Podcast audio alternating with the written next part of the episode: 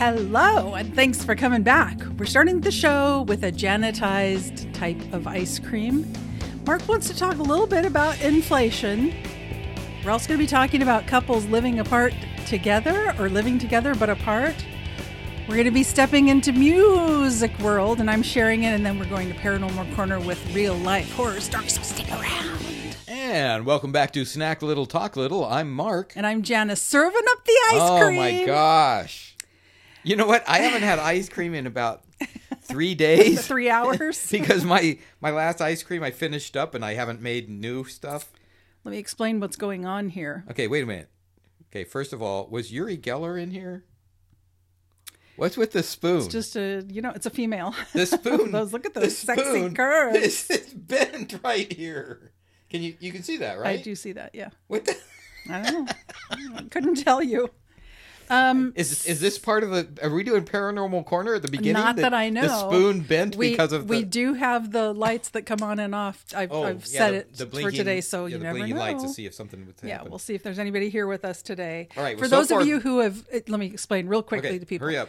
They're they're little disco balls, sort of, kind of. You trigger, you push the little button, and if it's triggered not by movement, but if it gets touched, they'll start flashing. It's actually considered a cat toy, and if the cats play it around, it'll start flashing. We have found that it will flash even when it's not being touched, but not always. That's the confusing part. So, go ahead. Oh my gosh. this is great. What, do you did- what did there? you do? Tell, tell well, me what all you think is in there. this is like a. I don't know what's in there, but it's like a Reese's peanut butter cup. You certainly have chocolate, peanut butter, and vanilla vanilla ice cream at different uh, Yes, different things. good is, guess. is it Reese's ice cream? No, no. No. Okay. Well, yes, Reese's but no, have a- it's not Reese's. Okay. Because Breyers does have a brand of officially branded Reese's peanut butter that. cup ice cream. As Mark knows, I had uh, guests over recently, and one of the guests is uh, a gluten freer. He's got celiac disease, and so. uh, By the way, I, I just want to clarify when Jenna says, as Mark knows, she always calls me when she has a party that I'm not invited to. Mm-hmm, I just want to let you know I have guests over and Mm. you're not here. So, That is good, by the way. So we had, we were going to be having dessert, and we did. As Mark also knows, because we had had the Oreo cake that I made for the show. I said, I just recently made an Oreo cake. Let me make this because I think that they have gluten free Oreo cookies. I made the gluten free Oreo cake. And by the way, you guys, we think that when you make it with gluten free Oreo cookies, it makes it more like a chewy brownie. Yeah. The texture was delightful. There was nothing wrong with it the first time, but yeah, the texture was different. The only difference is that it, that was, we had Stormageddon here recently. And that's the only thing that I can think of that would have been different is that the atmosphere was humidity. just very different. That there was Yeah. humidity or Yep. something? Yep. That, yeah, it changed it from the, the uh, and it was a good cake when you made it the first time Yes. for the show. Yep. But when you made it for the family get together, uh, very chewy. that that was uh, gluten free Mm-hmm. version. It was uh, it was it was like a chewy brownie. Well, So what is I had this? lots of This is- leftover gluten free, dairy free ice cream. It's made with oat milk. I'm like, what am I going to do with this? really. And because you This tastes had- like pretty good regular store bought ice cream. It does. Ice cream. It does. I, I agree. This tastes great. So I also had leftover some gluten free cookies. So I crumbled up the cookies. I added some peanut butter because I agree with you. It tended to seem a little sweet. So I added peanut butter, which if they I think they do add a little bit of sugar to it, but peanut butter to me is not sugary unless you get the peanut butter and honey peanut butter. So I thought that would add a little bit of extra salt. And then why not put some dark chocolate in there? So I made a dark chocolate ganache. And after I swirled in the melted peanut butter and the crushed cookies, I went in and, and then made some chocolate ganache and swirled that separately. and that's what you have. You have something pretty amazing. I want to turn off the show, finish is this, and good. take a nap because this is about the end of the day for me. It's like you know what, It- just having this kind of ice cream and ODing on it, And Mark, and then taking a nap for the rest of the day. there's more in the freezer. and you know what I'll do with it. Wow. This- And by the way, this is a way for me to use up those cookies that they would sit here for a long time. There's nothing wrong with them. They were they were, they were fine tasting cookies. It's just like you know what? I'll crumble some of those into there too, just for some texture. So, it's Janatized. It is. Oh my gosh. The peanut butter is a nice I- touch. I am surprised about the oat milk instead of regular milk ice cream. Because this Hmm. Oat tastes like milk is so good. this tastes to me like uh like I said, store bought ice cream certainly has a different flavor to it and texture because it has, you know, usually carrageenan and and you know whatever the fillers are and all that stuff. Because you know I make pure pure ice cream at my house, and so I have you know been able to tell the difference. This to me tasted like a good premium store bought ice cream. I would not have ever guessed it was oat milk. Oat milk. Oat milk, I want to make even when it's not sweetened, reminds me of your cereal milk after you've gotten through all the cereal and you're getting ready to slurp up that, that bowl of milk. Oh right. Which I mean, it is well. We think of it as cereal, uh, typically. Even Right. people do. By the way, did you know that that some people make savory dishes? They'll cook some oatmeal, obviously not add sugar or anything, and have it mixed with eggs and bacon and put gravy on top, almost like a like polenta or grits Yeah. or potatoes. That was a mind blower for me when I first found out people were doing. I haven't tried it yet. Wait, you mean like for Oat, oat milk with like oh oat milk? yeah, or sorry, sorry, no oatmeal. Well, It's weird to me having it as like a savory dish. well, you never had oatmeal for breakfast? What yes, but I have it as cereal, like with sugar, Okay. maybe a little bit of butter on top and some milk poured over it. That's how I'm used to having oatmeal. So what are you talking about? I, I'm confused. People eat oatmeal like they might eat mashed potatoes. oh, you mean like for dinner, polenta. like a side dish for? Oh, okay. savory, yeah. Huh. And Well, you know, why not? Number one, well, I mean, it's it, it's just lot. that we we are so used to it being a breakfast Exactly. food. Who who cares what time of the day? I mean, my my gosh, I've had cake for breakfast and I've had uh, bacon and eggs for dinner and pancakes for dinner. So Well, I agree. I mean, it, it shouldn't, I suppose, be any different than quinoa or rice. right. But bulgur wheat, love bulgur wheat. But I don't know. I, I'm just used to oatmeal as breakfast. I just remember one time, speaking of eating foods at different times when it's not traditional, uh, my grandparents, who, of course, I, I've, I, think, I probably have told this story on one of our earlier episodes of, of our whole venture here, but uh, my grandparents took my sister and I out to dinner one time at Bob's Big Boy back in the day. We were little kids. You can have anything you want. All right, I want pancakes. My grandfather could not get over that. Oh, pancakes for dinner. Who does? Even when I was served them, it was like pancakes for dinner. Who did? Come on, someone. Did you ever have pancakes for dinner? Mm-hmm. But I mean, my grandfather was acting like I committed a mortal sin or something like that. It was ridiculous. There's. mm, there's never a bad time for breakfast. And so, breakfast for dinner, whatever it is pancakes, waffles. I mean, living the single wild life. I mean, yeah, I'll come home and just have a bowl of cereal sometimes, or just salad or fruit or whatever. I tell you, I haven't, I haven't. Oh yeah, I do, I do that. I'm, I'm very, very simple when it comes to food like that.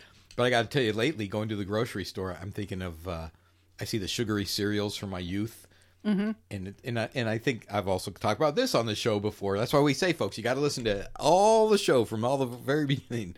But I've been very tempted to buy a box of Captain Crunch or something like that. Mm-hmm. But I'm just like, no, you know, I did that last time. It was great. I got a giant box. I had it for a week or whatever, and it was great. But you know, I don't want it to become a habit because it is sugar cereal. it's I mean, for special, special. I already occasions. have chocolate every day, you know, and and ice cream when it's if some fruit in my yard is in season that I can make into ice cream. So I don't need the extra added sugar. people talk about Captain Crunch tearing up their mouth. Yeah, it does.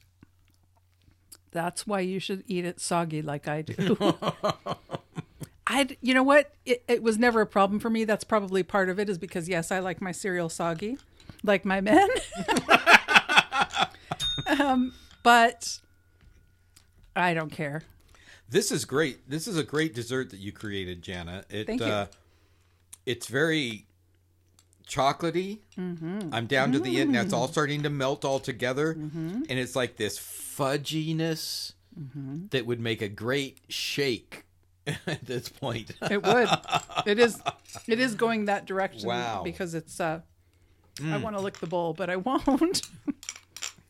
if I'd gotten us bigger bowls, mm. we could lick the bowls.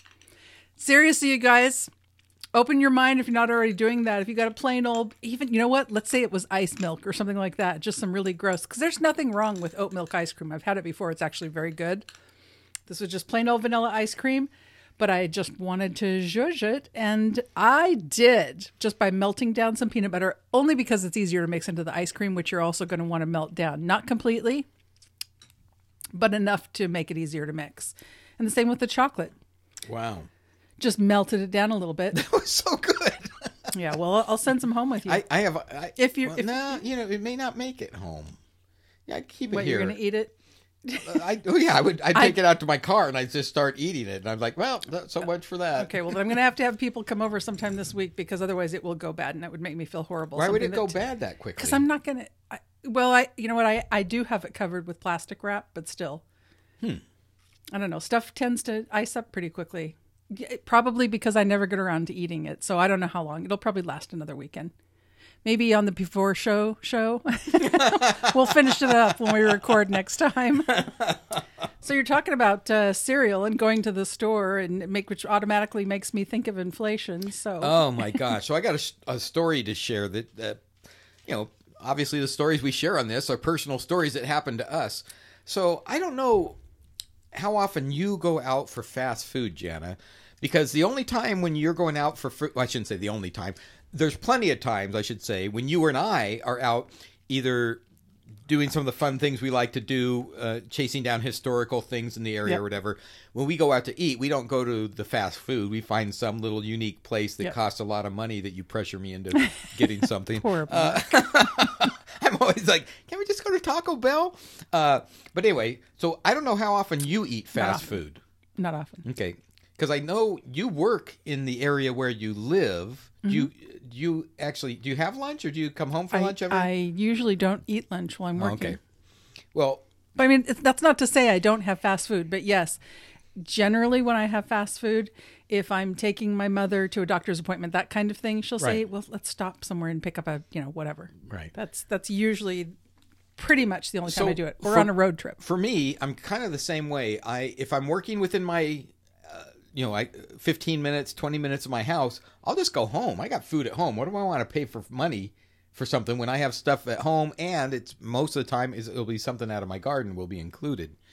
So, except for the Popeyes chicken sandwich, which is still under five dollars. Excuse me, I didn't know there that. was an ice it's been a, cream burp. it's, it's been a while. uh, still under five dollars if you get the senior discount, which you can get when you're over fifty. Oh, okay. My understanding right. is I've never been carded, so but uh, So there are perks. but it's still the best chicken sandwich out there because we haven't had a chicken sandwich challenge in a long, long time because we haven't found anything better. No, there and there are uh, there are a couple. I understand there are a couple new places that are trying to, you know, know, we may have to get back into that. the challenge. But that's about it that I do. Sometimes when I'm out working in an area that's away from my house, you know, I can't go home for lunch. I'll either skip lunch just to get the job done earlier and go home earlier. I, I, don't eat fast food a lot, but I do know prices have gone up. So yes. recently I was on a job where I had to run down to uh, Home Depot, uh, right down here actually, this nearby here, and there was a McDonald's there, and I hadn't had.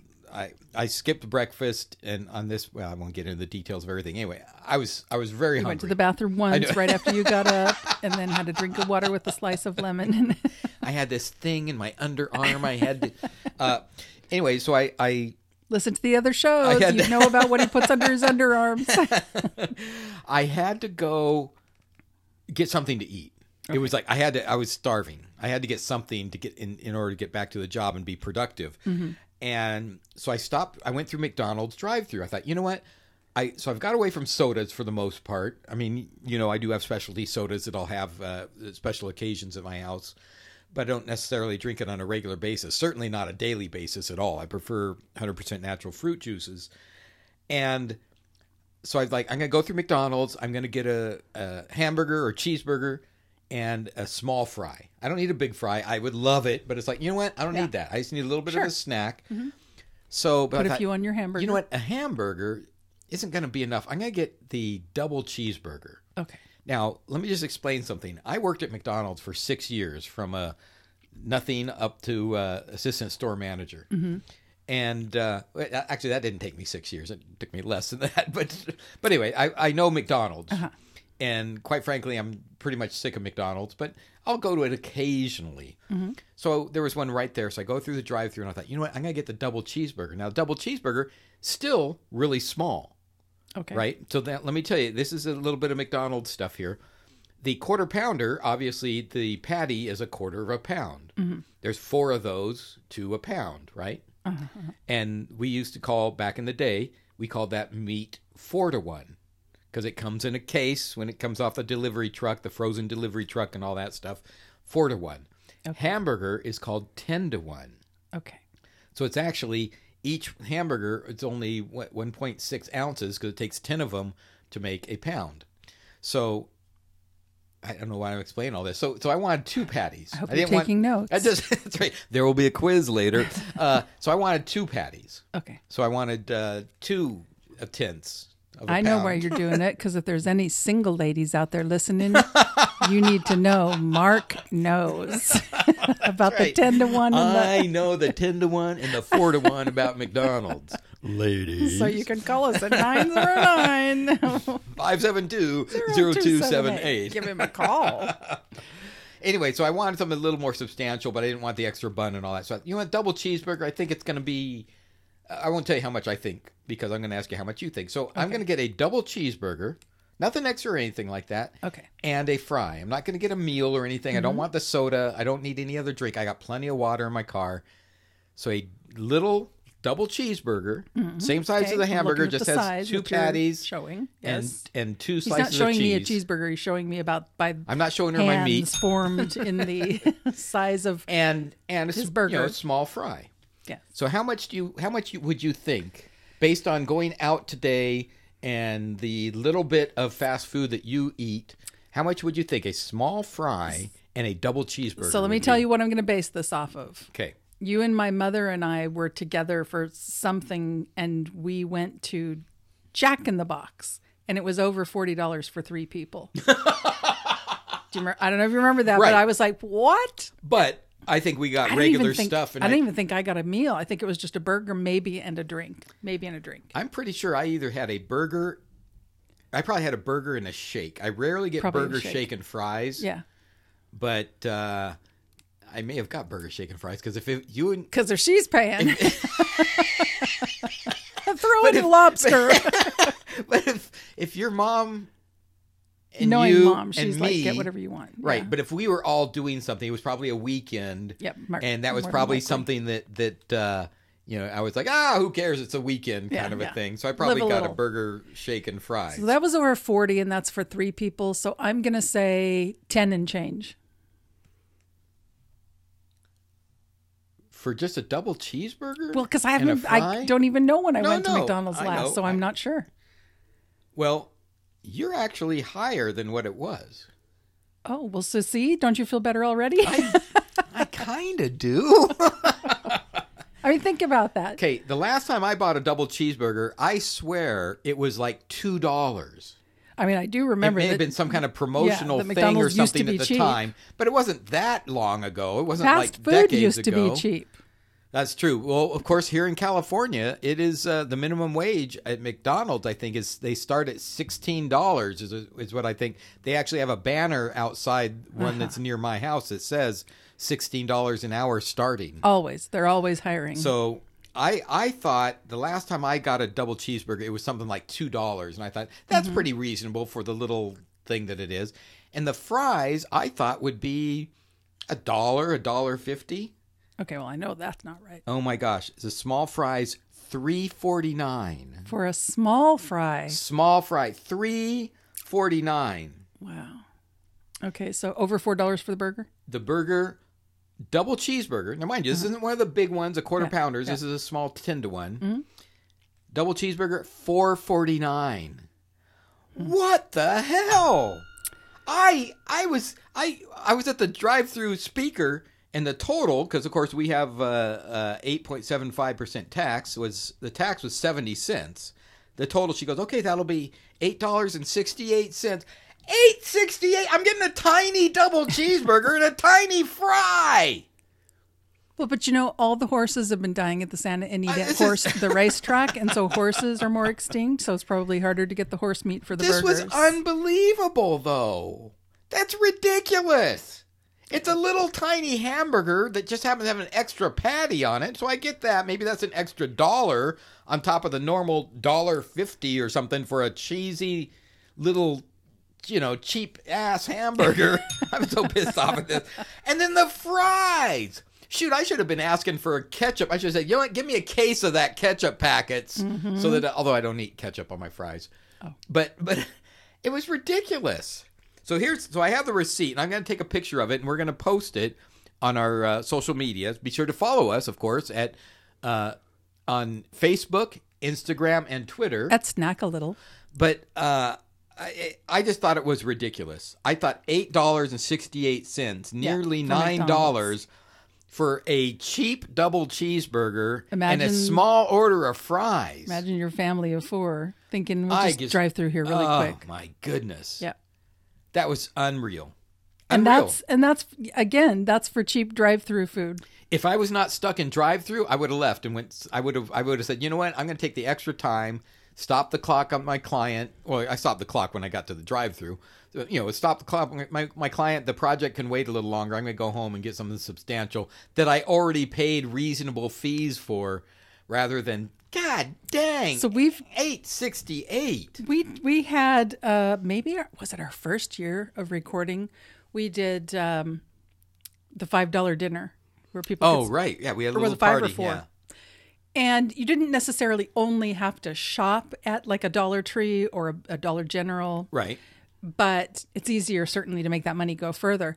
Well, as you probably know, because of something, a couple of things or something I've posted on Facebook, I have purchased a couple of things at Dollar Tree recently for some crafts that I'm working on for the holidays. Right.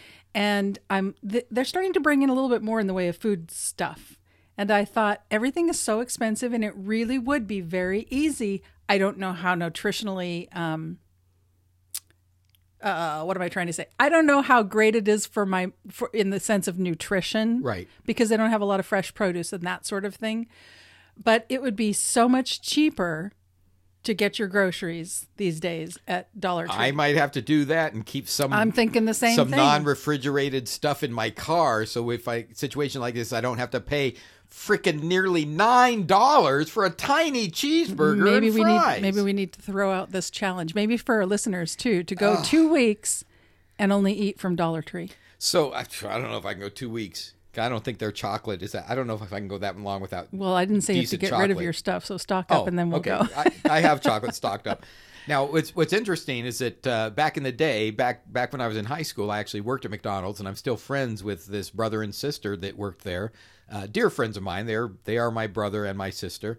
I sent them a text about this, and I, I sent them. I said, "This is ridiculous." Now they both live up in Oregon, and uh, my buddy he he sent it back. He said, "That's why I always get the Happy Meal for four dollars and nineteen cents." That's less than half of what I paid. If I the only reason I and I said to him the only reason I didn't get the Happy Meal because I didn't want to get a soda. I didn't want to throw. it. He goes, well, you could have got tea or something. I thought oh, I didn't think of that. But next time, I guarantee. Of course, it will be a long time before the next time I go through McDonald's because this has soured me on that. But for four nineteen, now mind you, Oregon does not have sales tax. yeah. Uh, but for four dollars and nineteen cents up in Oregon, up in the Portland area, he got a hamburger because it was a hamburger Happy Meal. He doesn't like the cheeseburger. He got the hamburger Happy Meal, small fries that comes with that, and a small soda, Okay. and that was less than half of what I had. And I had a double cheeseburger and small fry. What? Yeah. Eh, And I didn't even have the card. They didn't have to pay for the cardboard. They just put it in the bag. They didn't. You know what? They didn't even give me any napkins either. By the way, I just want to say, That's messed up. don't be chintzy there, McDonald's, when you're charging nearly nine dollars. think they can afford a napkin. So that's the ridiculousness of inflation because of raising. Uh, well, there's certainly we have inflation, but uh, the highest inflation in 40 years, by the way. But aside from that, it. it's the it's the uh, hourly wage going up to a $15 minimum in some parts of California. Yeah. has made McDonald's go up to a 16 $16 minimum. As much as 18 some places. Yep, and uh, that makes this. Uh, I'm done. Everything go up I'm done. without like I mean somebody may be making lots and lots of money, but uh, for the regular average schmo like me, yeah. I'm definitely. Yeah, I mean, usually, it. like I said, most of the time I eat at home. Now I'm even going to eat at home. Even, I mean, it- this, this that's ridiculous. Dollar Tree Throwdown coming up. Can't believe that. Can't believe that. Okay, how about we change the subject Please. To couples who might want to try living apart together? Now this was interesting their interesting. marriage. You had mentioned this in the pre-show, and I said, ah, I have opinions, so let's not talk about it before in the pre-show. So what do you have for us? Well, this is from Psychology Today, and they say recently the BBC featured a story about a Japanese couple who made the unconventional decision to maintain a legal marriage while living separately. Despite sharing a child and meeting two or three times a week, this video showcased how each partner embraced an individual and independent lifestyle distinct from one another. The reason more and more couples choose separation marriage is because they want to maintain their lifestyle. Wow. You combine the benefits of both being married and being single. And Well, not all the benefits of being single, right? I suppose it depends from person to person. the biggest advantage to being married is to have someone that you can trust fully. So, Okay, so there isn't that. n- perhaps not in this case. Okay. Uh, so one of the two people that uh, in Japan, I'm just not going to say their names because it'd be hard to pronounce. So sorry, just trust me. So the male says, although we don't live together, our marriage provides me with emotional support, which is weird to have a male say that. I, I don't know why. It's just I wouldn't expect. Maybe they're more in touch with their emotional. I was going to say this is th- this is Japanese and, and it is a different culture for from here in the United States. Well, he says it's so wonderful to dream of a future, but not alone with my wife, which is kind of weird when you're separate, right? Yeah, when you are alone. This is sci- there is scientific evidence to show that living apart together may have some specific benefits in terms of strengthening a long-term relationship. For instance, a 2019 study published in the Sociological Review discovered that living apart uh, and greater satisfaction with a partner can increase the desire to cohabitate in the future and provide couples with a cl- clearer vision of what a best case cohabitating marriage would look like. So, should I keep going, or you want Well, something? I don't know. To me, right now, they're kind of backtracking because to me, that was saying that this is how people should live, but now it's like now they're saying that uh, uh, it, do a little bit of a trial before you get married and shack up, get married and or shack up.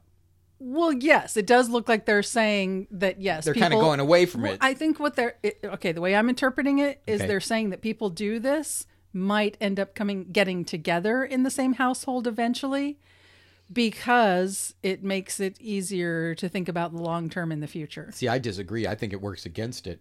I think it's like no, no, no. Why would why would we cohabitate in the same house when it, you know it's fine being committed to each other and living our own separate lives? Well, maybe you were never meant to be together in the first place. Boom. No harm, no foul. I have nothing to say to that. I just received a text from a friend this morning, coincidentally, had nothing to do with this, who is on the road a lot. right, The, he's a truck driver. right. And he was recently married about a year ago. And he said, I'm, I'm still busy. I'm still driving. I'm home maybe three or four days out of the month. Right. And the rest of the time on the road. He's like, I don't know. Maybe that's why it works. Ha ha ha. Well, there is something to be said for that because there is the uh, the trope here in the United States when someone retires. Oh, now he's going to be home all day. Well, you know, they say being on the road ain't no place to raise a family. They do. Well, Steve Perry says it. I would break out into song, but I can't remember the next line. Uh, yeah, I don't know. I, I think, like I said, we, we do have the trope in this that if, if the husband traditionally, when the husband retires, now he's home all day, and the homemaker wife doesn't know what to do because oh my gosh, he's here all the time now, and that's when things tend to fall apart. So you know. There's also absence makes the heart grow fonder. So maybe something in the situation of your friend who's a truck driver only sees his wife three times a month, as long as everyone's faithful emotionally as well, and they communicate, you know, on phone calls or whatever. I, my theory's always been if it works for you, then who who am I to say? Well, I mean, again, having nothing to do with this top, topic, but I have said to a couple of friends recently that, yeah, I don't know if I really want to get into the whole, like, you know, starting to learn about somebody all over again kind of a thing, uh, relationship. But I do like the idea of occasionally having someone come over. Maybe we'll work on my house together. I'll tell him what he needs to do. Maybe then he'll come over to the kitchen and, you know, lift me up onto the cupboards and while I can watch him do the dishes and make me some dinner. Maybe put his arm around me and give me a kiss and then he can go home. it would be perfect. I can't imagine a guy wanting to do that. at- at some A point. little bit of romance here and there. Maybe, you know, hold my hand while we walk around to Disneyland with all the thugs. but, um, yeah, all of that other stuff sounds like. so also, maybe this is for you. It- Maybe maybe you could know, find someone be. and you get married up front, but you live your own separate lives. But at least you committed to each other, so you don't have to worry about that. And you only see each other occasionally. See, but okay, so before we go back into this, knowing me as well as I do, and I do know myself pretty well, I do know as much, much as I say all of that. But yes, if I was in a quote committed relationship with somebody, I don't I don't know. I would have to say you would have to really, really know and love and trust that person a lot Yeah, trust's a big issue. to think that he's not out there, you know, going from flower to flower Yeah. to flower. Yeah, And I hear you. yeah. Yeah, it's a it's that's the probably or the her. biggest I mean, thing. or her. Right. Yes, in my case, That's probably the biggest thing that that uh, is an issue. Uh, and especially in, bo- if you both of our if you come with a little bit of baggage, and at Right. 26 and 27, you know, we might have a little baggage. yeah, exactly. All right. Well, living apart together relationship is also likely lead to likely to lead to different outcomes depending on the social, cultural, and personal goals of the people involved. This same study found that in countries like Romania, Bulgaria, and Bulgaria, where families are more traditional, people saw a living apart together relationship as a transitory stage before marriage.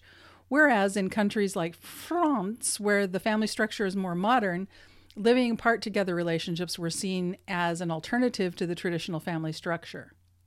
So, here are two things to ask yourself about a relationship or your relationship before diving into this new lifestyle choice. I mean, isn't that new? I don't think it's that new. Maybe we No. should talk about it more. No, it's not new. It, it, and this, let me just say, this is one of the problems I have with the internet and media and everything. Everything that's that they come up with a thing. Oh, this is a new trend. Brushing your teeth. It is new. You can keep your teeth brushed every day. You can brush in the morning. You can brush after every meal. You can brush when you go to. It's not new. This is not a trend. Everything is not a trend, and they keep trying to make everything a trend or everything new.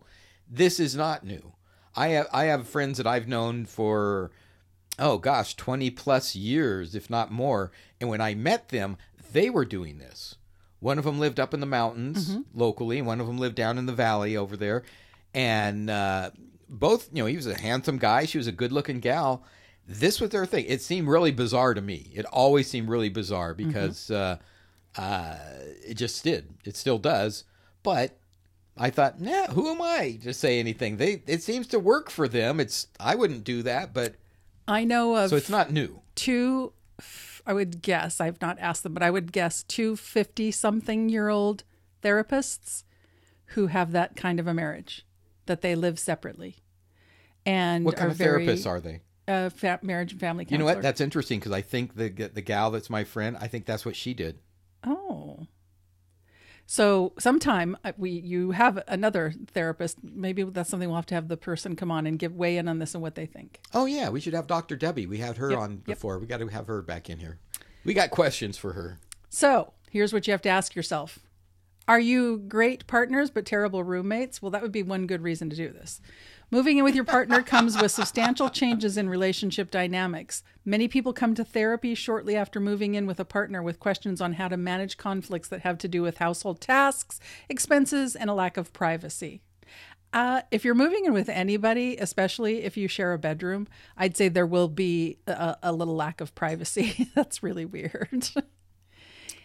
In, Yes. in many cases, with a little bit of work, these conflicts work themselves out and the relationship thrives as both partners find a balance with each other and they begin to enjoy the many perks of living, of having a live in relationship. However, there are some couples that may be far better partners than they are roommates. Yep. Living apart together may be the right solution if you are the partner who's unable to meet each other, a partner who's unable to meet somewhere in the middle, like do either of you have dietary restrictions or habits that cause the other partner considerable inconvenience? Oh heck. I don't know how you can work around that, but okay. That's a that is a tough thing. As as someone who uh, was married, my second marriage was uh, ladies. Uh, my second marriage, I was uh, over 50 and so was she. And it, that by that time, you are very set in your ways, and there were compromises that I I thought we made some pretty good compromises in order to alleviate any major issues when it came to something like that. I can't imagine that um, having dietary restrictions or habits could cause there to be so much inconvenience that people would be like, I just can't, I can't do this anymore. That's weird. Well, I had a preference. I can't imagine choosing somebody who's like, no, no, I, I can't even have, if you're going to cook, okay, no, I can't say that. I was going to say, if you're going to cook fish in this house, then I don't even want to come home tonight. No, because, because yeah, somebody hated it when I cooked fish. so, all right. I had I had friends. Now they ended up divorced, but uh, one of them liked uh, orange juice with pulp, and the other couldn't stand that and had to have pulp free orange juice. So in when I would go and visit them, uh, in their refrigerator, in the refrigerator door, there was two orange Oh, juices. heck. There was no Well- compromise there. Now, but I get that. I'm not saying there should have been a compromise. I get that. Uh, That makes sense to me. If there's and something I like don't, that, I don't care. But I mean, if I was dying to have, I do love it with pulp. But if I was dying to have some with pulp, yeah, I'd buy a second one. But otherwise, I don't. I, that's something I don't care about. What about this? Do you have conflicting ideas about personal space, Mark? Why are you looking at me? Because you're my po- co- podcast co-host, of course. so that's a good one. I mean, again, you know, is it is it about maturity and just knowing, okay, well, we're moving in together and we're not just roommates with separate rooms. We're actually going to try to do this thing. So, Right. what about this then? Well, it it it just, just depends on the whole situation. I mean, if you're referring to my last marriage, uh, Now we're talking about the fourth one. yeah, There wasn't a fourth one. the, yet uh, or a third one, uh, but w- there was there was a reason. There's a very specific reason why uh, we had to sleep in separate rooms. It was uh, she had snoring issues, and then she went and got the testing and all that done. Had a CPAP machine, and I tried to sleep through the CPAP machine, and I just couldn't. Okay. Could not do it. I mean, I tried for a month, and I could not get sleep. I really put forth what I consider would be a great effort, you know. And we had to have separate bedrooms because But you didn't that. go out and get one too, so that instead you both had one. Both had a the- CPAP machine yeah, and had yeah. to suffer through that. Oh my gosh. No, no, I'm not that empathetic. Okay. but but I mean in that in that situation it was it was uh, and and that and that certainly could have contributed to things uh, going bad, but it was it was that hurt. I would never get enough sleep. I mean, mm-hmm. I was literally not getting my sleep and becoming very. I could feel my the stress level from me trying to fight through a day of staying awake and getting regular things done and you know the regular Yeah. course of a, my life. It was like I I need to get sleep. I need to sleep at some point. So What about this? Are there any health issues, financial considerations, or other responsibilities that might be better managed individually rather than jointly? I mean, all of these are good points if you can't work around this stuff, definitely. Right. See, that's interesting because my my first wife had health issues, but I knew that when we were dating and stuff, and I accepted her health issues were going to be part of my life, mm-hmm. and I was okay with that. So I good. I don't know. I, I it, you know, I guess it all depends on what they were. I don't want to get anything specific or anything like that, but uh, yeah, it certainly is a consideration, I guess. Well, if if any of these are considerations and they appear problematic rather than exciting in the context of your relationship, you may want to consider a live apart together relationship. This is so strange to me that this is where we are in this day and age on psychology today because I would imagine if we were to go back say to the 50s, I don't think they'd be saying this.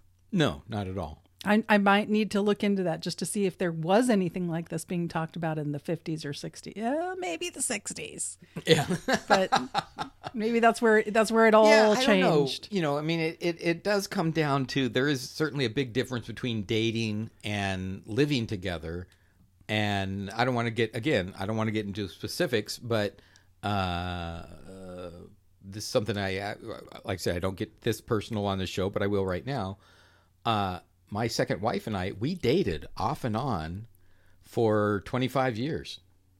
Now, some of those times it was a year off or a year on, or you know, something like that. But I mean, it was it was a very, very, very uh, roller coaster relationship like that. But then when we got married and lived together, it was totally different. And it was one of those things. And to say, you think you know someone after 25 years, you don't, unless you do live with them. So I don't. That's that's what was confusing me about this article saying that uh, living apart is a prelude to living together. In my experience, of course, this is only with one person, but living apart was not a prelude to living together at all. Living apart may have been uh, better, but it just is certainly is way uh, untraditional. Well, you know, so far it's not talking about not what- what the age might be when you do eventually join households, but maybe it gets to the point where you need that other person in the house. Right. And so maybe then, you know, people are certainly- mature enough and accepting enough of, of that stage in their life where having someone right there is is more of a comfort and a better idea. Maybe. Yeah. Well, certainly when you're younger and you're both developing your lives together, that's way different than when you're older folks Yeah. that are that have been independent household leaders as single parents for a long time and then trying to get together, you're going to butt heads on things Mm-hmm. because you're used to being the boss. Yeah. Well, it says here the study found that women who are traditionally more likely to play the caregiver role preferred the autonomy that a living apart together arrangement can provide. While separation marriages do make the lives of women who may otherwise have had the full responsibility of keeping the home in order, it makes it easier. Traditional gender roles do tend to creep into these arrangements as well, with men saying that they receive more support from their long distance wives than the other way around.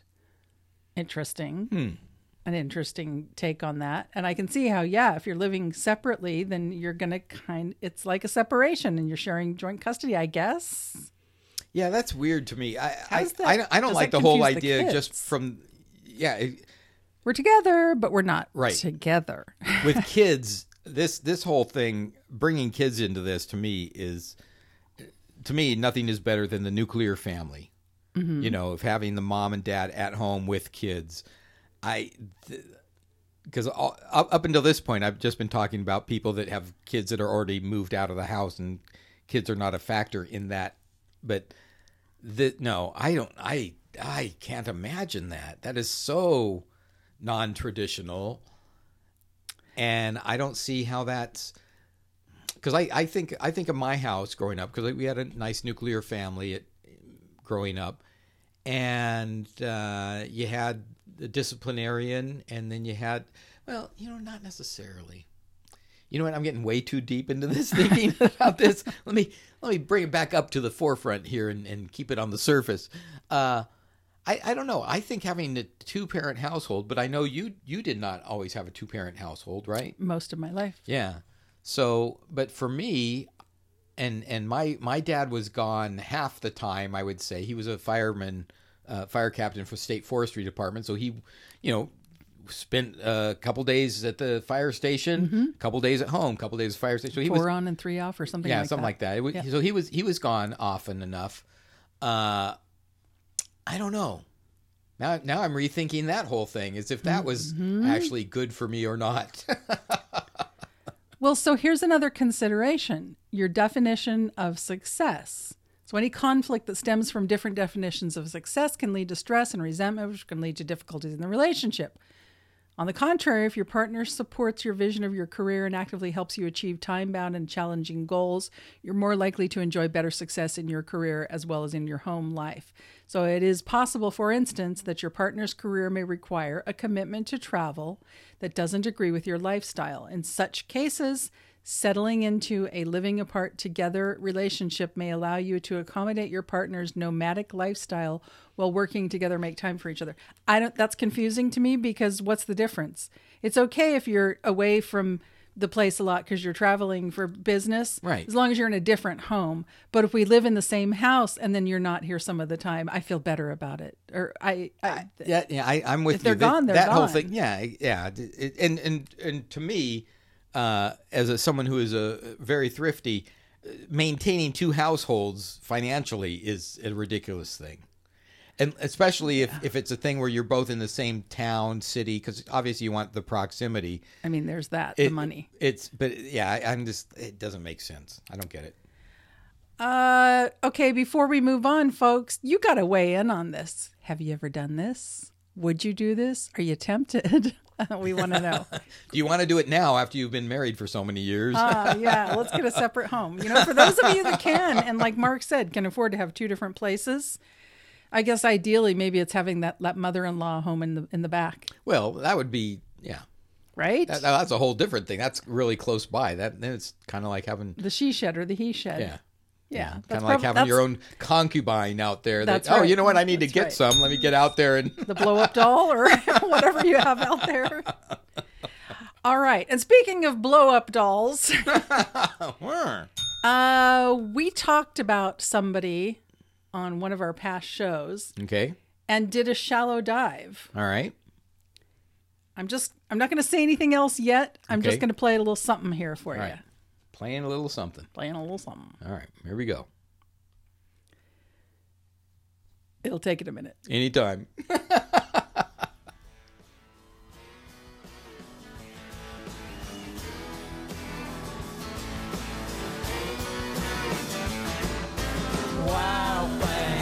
I'm just going to say already, this is so sexy to me.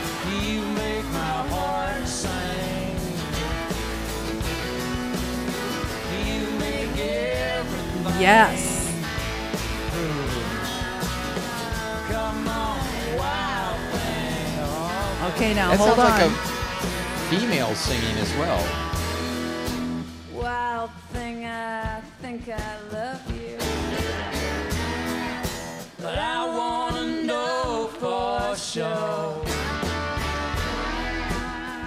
So come on, hold me tight. It's so good.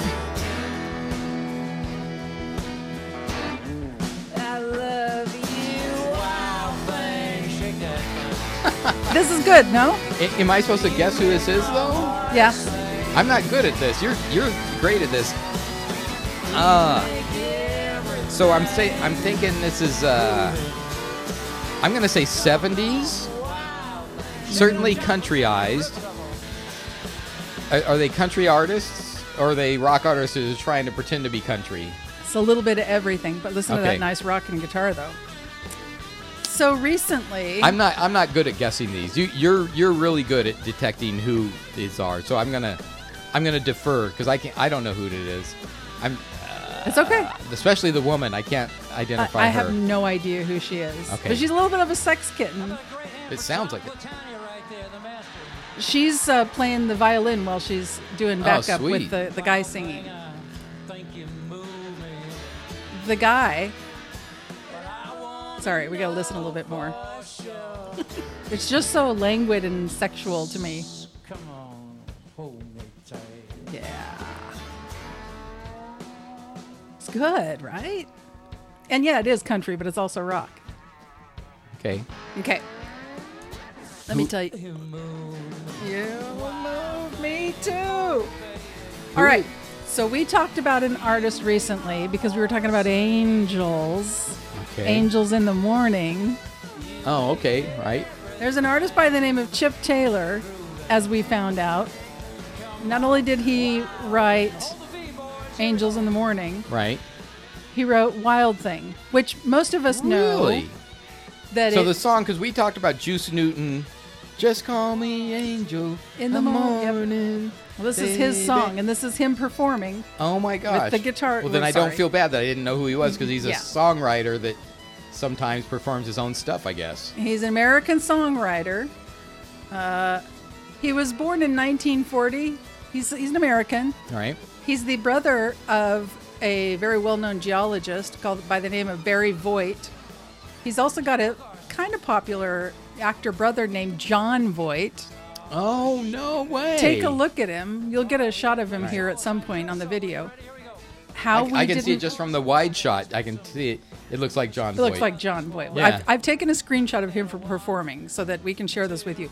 Because you looked at a picture of him, and you said, "I don't know, he's kind of an old guy." Because he was doing, he was doing an unplugged version of Angel in the Morning, and you're like, "I don't know, he's an older guy." Now that I know he's Voight's brother, I'm like, "How? How the You hell?" could totally Look see it, that. right. Jon Voight. interesting. So yeah, a successful family. And now, if he's still performing, I do want to go see him live. So he has um, had artists like Jimi Hendrix cover his music, the Troggs, as we know, Right. uh, Bonnie Raitt, um, Ike and Tina Turner. I mean, some big Wow. names. Now, his guitar is in the Rock and Roll Hall of Fame. So even though we don't know who the heck he is, Right. a bunch of people, I bet art, you know what? musical artists, love this guy. a lot of that comes music. up. There are a lot of songwriters that, to the general public and even music fans like we are, we don't know these songwriters. But man, the people in the industry, you mentioned these people, and they're oh, we totally know him because, you know, remember. These people have shopped their stuff around to all these other artists. Right. That's how they get to meet them. Hey, I got this song here. I want you to listen to it. So that's why they. That's another reason why they know these names and we don't know Chip Taylor. Chip Taylor. Frank Sinatra, by the way, also has covered his music. Really? Wow. Some big names, and they know who Chip Taylor is. Wow. So before he decided, settled on, I don't know, I'll try music. He wanted to be a pro golfer like his father. I didn't know that the Voight's father was a pro golfer. I did not know that either. Yeah, so he has written a lot of music. He's been married to Joan Carol Fry or Frey since 1964. 1964. Wow. We got to do a show on that, by the way. People who stayed together. he was who 20 Are in, he was 24 years old because he was born 1940 There you go. 64 he would have been 24 Children and grandchildren. They were uh, temporarily divorced for several years, and then they got back together. Maybe they tried the whole living separately, Yeah, living but separately apart. but apart i think that's wow Okay, well, this is a per- meant to do that. this is a per- perfect example of that. way to weave this, So this, this show together Taylor, I'm just gonna say, if he so he he's 80 something. I don't know if he's still out here doing it. You know, doing it. but if he is, let's try to catch a Chip Taylor show if he's still got it because I think that sounded great. I'm gonna even go on a limb and say I think I like that version. I think I like that version better than the Troggs, which is a i horrible thing like to say. 82 is what i i come up with 82 83 okay. wow wow So did you like that version? uh yeah Okay. I mean it was it was certainly different it's not what i w- was used to so it's kind of hits me Yeah. weird Yeah, you're still But- wrapping your head but the around chick that. the chick uh coming on there you got to watch the video because she's like definitely like given like you know sex eyes to the the camera while she's doing her. it's kind of a deadpan harmony, and I don't know why, but there is something. Even I can admit there is something kind of sexual about that. awesome And a little bit tongue licking and stuff like that, but not in a Gene Simmons kind of way. All right, so this is comes to you from Esquire. It's five real life horror stories. I don't know if we'll do all five. We're just going to jump in and talk about the dead animals in the wall because you know I love things like that. okay yes oh my gosh When the Breezius family decided to insulate their home in Auburn, Pennsylvania in 2015, they discovered that it had already been with scores of dead animal carcasses. What The expert attributed to the rotting animals in their walls to powwow or Dutch magic, a ritual originating in the culture of the Pennsylvania Dutch, which makes me wonder if they're in my walls because the people who had my home built and lived in it for 28 years were Pennsylvania Dutch. But okay, Wow. To, and it's to That treat. might explain a lot of stuff. Maybe some of your spirits and stuff are animal spirits. Well, I have seen and because you were so sensitive around. to animals and all that stuff, maybe that was. I think. I think. Huh? I think we've made a Let's breakthrough tear down here. some walls. I, well, you know, you have. the one. The, there is a space. There is a wall space. We need to videotape it, put it on the on the uh, the Facebook page sometime. There, there is a space in Jana's home that is a negative space, and it's just a weird entrance into that room anyway. right? And it's and it's like, wait a minute, that there's. I've always said that there's probably skeletons in there or something like that. Rather than just a straight walk in through the doorway into the room, it's a little. right. It's a little.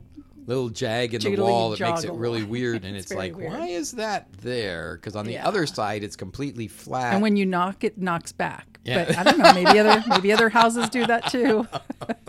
I won't tell you what happened when I put my thingy in the hole that's in the wall.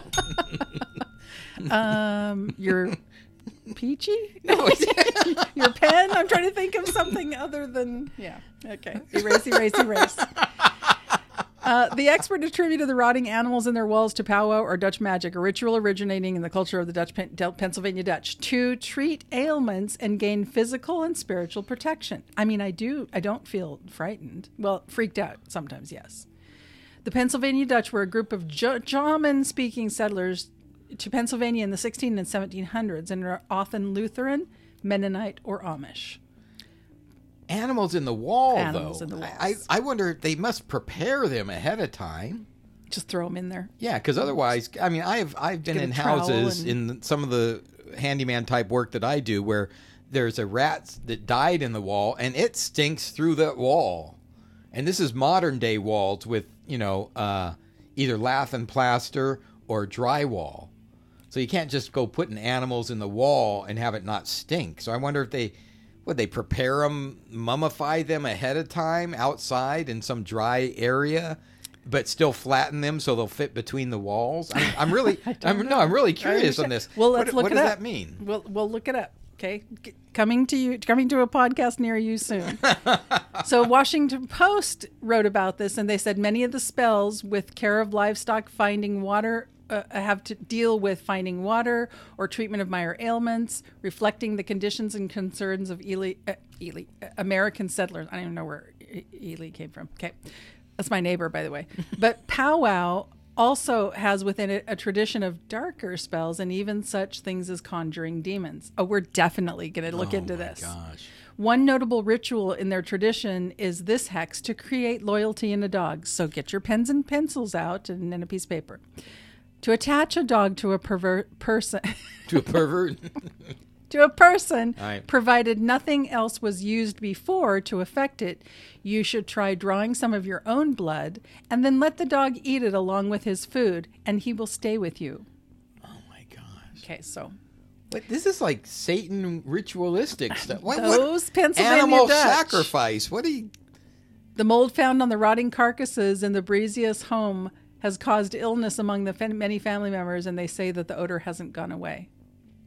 Yeah, So, that, would, that would be my whole thing. I mean, I, look, I certainly have taken out of walls my share of dead, dried rats, and rat carcasses, you know, but but uh, I I do know that even a even a rat will smell through the wall as it's dying. Oh. I mean, we do live in a dry climate here, so you know, once it dried out, I can't imagine it smells.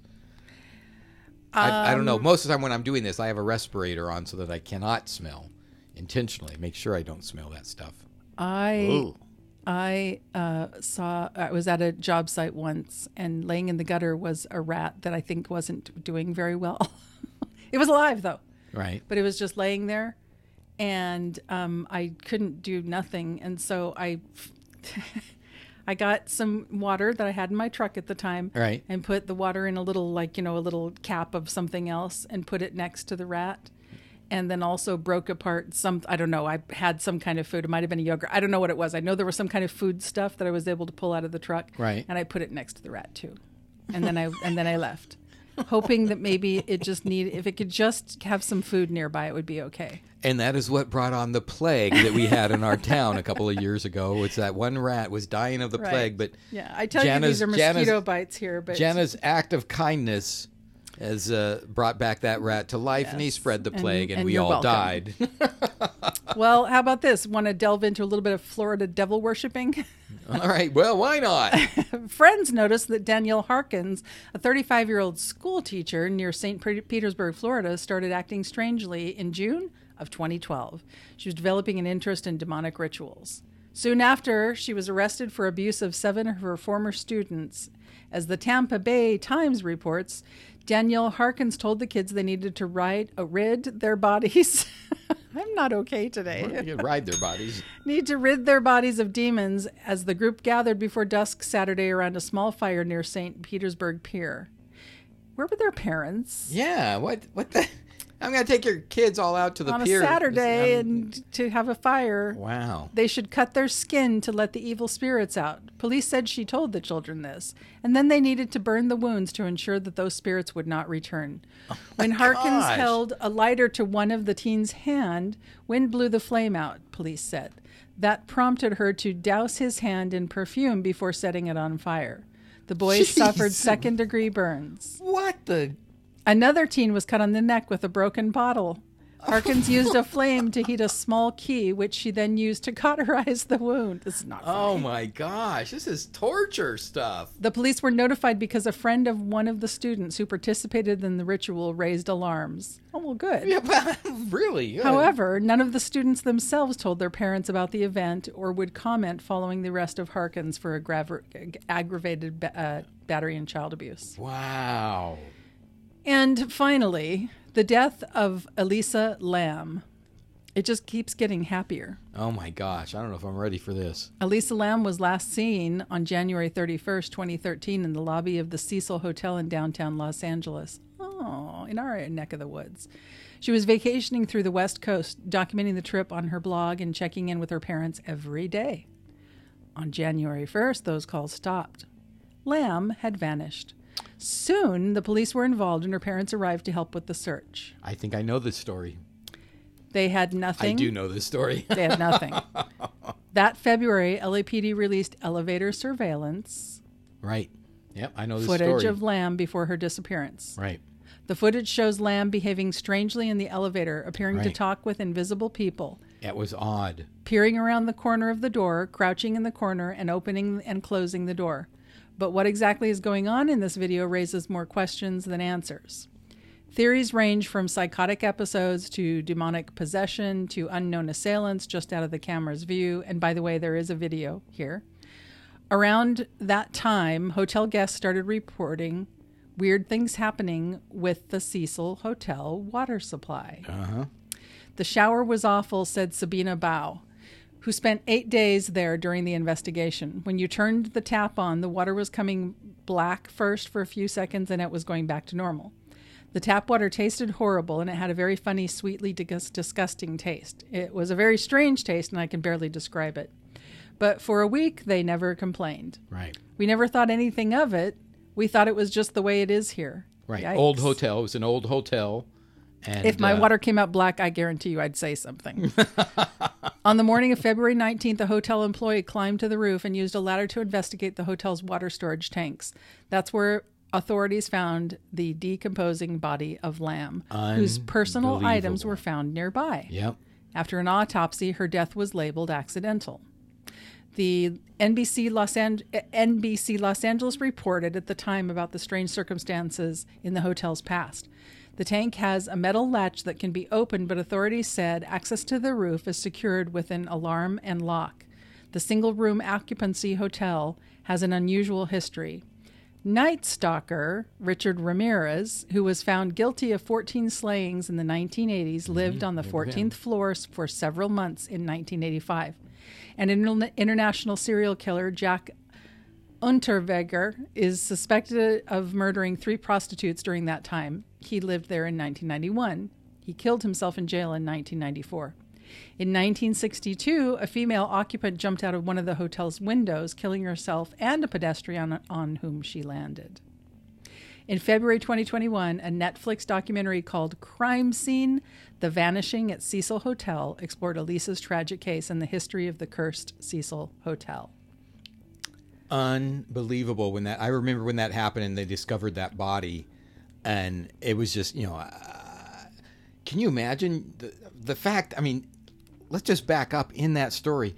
Oh, the water it tasted funny. Yeah, yeah. It was a decomposing person that climbed up and got into the water Yikes. tank. Just some reason or something was decomposing. Can you imagine you if you had taken a shower there? I mean, obviously you Yeah. don't know when it's happening, but you're like, I showered there. I was showering with the entrails, just decomposing fluids of a person. And who's oh my gosh, who's how many people were there that got ill from that? none that of didn't this know, makes sense though because they're saying there was a lock on there. right. I mean, there's something pretty weird.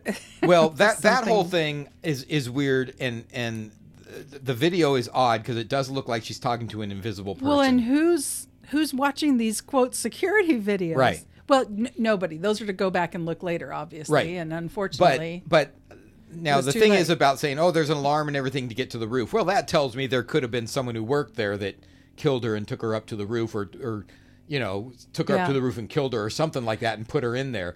That I'm not convinced that was the accidental part, even though that's what it says here, uh, because you know, when there's security locks and all that stuff, that doesn't mean the security person can't turn them off and take someone up there. Right. The grotesque thing, I mean, obviously the horrible thing about her being killed or murdered or whatever is terrible. But the fact that everyone in that hotel was using that water. Oh my god. yeah, the person that w- couldn't Oy. that couldn't quite. I can't quite describe the flavor. it- it's oh my I would imagine Ugh. so. Imagine if you would have stayed there and you you heard this story, you're like, oh, I was brushing my teeth with that water. I mean, Mm-hmm. With I that was, black water that I, I never was- said anything about to anybody. That's pretty weird. I'm never turning on a hotel water anything ever again. I'll go swim in the pool to bathe. Do you know what? Take a bar Uh, of soap Aside from this, my sister and I are going to be in Vegas in um, November, and a mutual friend of all of us posted about a bunch of hotels in Vegas that all have bed bugs. Oh, right, and right. I'm I just saw like, that. Okay, Yeah. that's that's Yeah. great. Good luck there in Vegas. We're at a, we're at an Airbnb, and hopefully, uh, if they have bed bugs, they're going to tell us. I'm sure they will. Well, thanks for sharing that uh, uplifting I'm here to- paranormal. I'm here to what please. a terrible paranormal corner that ended up. We'll share this Oh, video if it isn't if it isn't Yeah, share blocked. a link to that. Yeah, yeah, yeah. If it's not blocked, So freak you out. Wow. So you can go to Instagram, Twitter, or Facebook if you got anything you want to say to us. at snack a little. And we love it when you call us. So you can call the dedicated listener line anytime, 24 hours a day. We might air it on the show. And the number is 909 572 0278. Give us a call and let us know if you've ever had any weird things like that happen in a hotel. Do you think you've ever drinking, drank, drank, drank black Someone- water Oh. that tasted sweet and weird and oh unusual? my gosh. Ugh. Did you figure out what it was? Could it have been that there was a dead body decomposing in your storage tank? And what about living apart, being together but living apart? Is that a thing for you? Do you like it? Do you like the ideas? What do you think about that? If you're hot and you make good money, hit me up and we'll talk about that. and how much are you willing to pay for just a simple hamburger and fry? Is it eight dollars and Would it sixty be eight today or on Tuesday?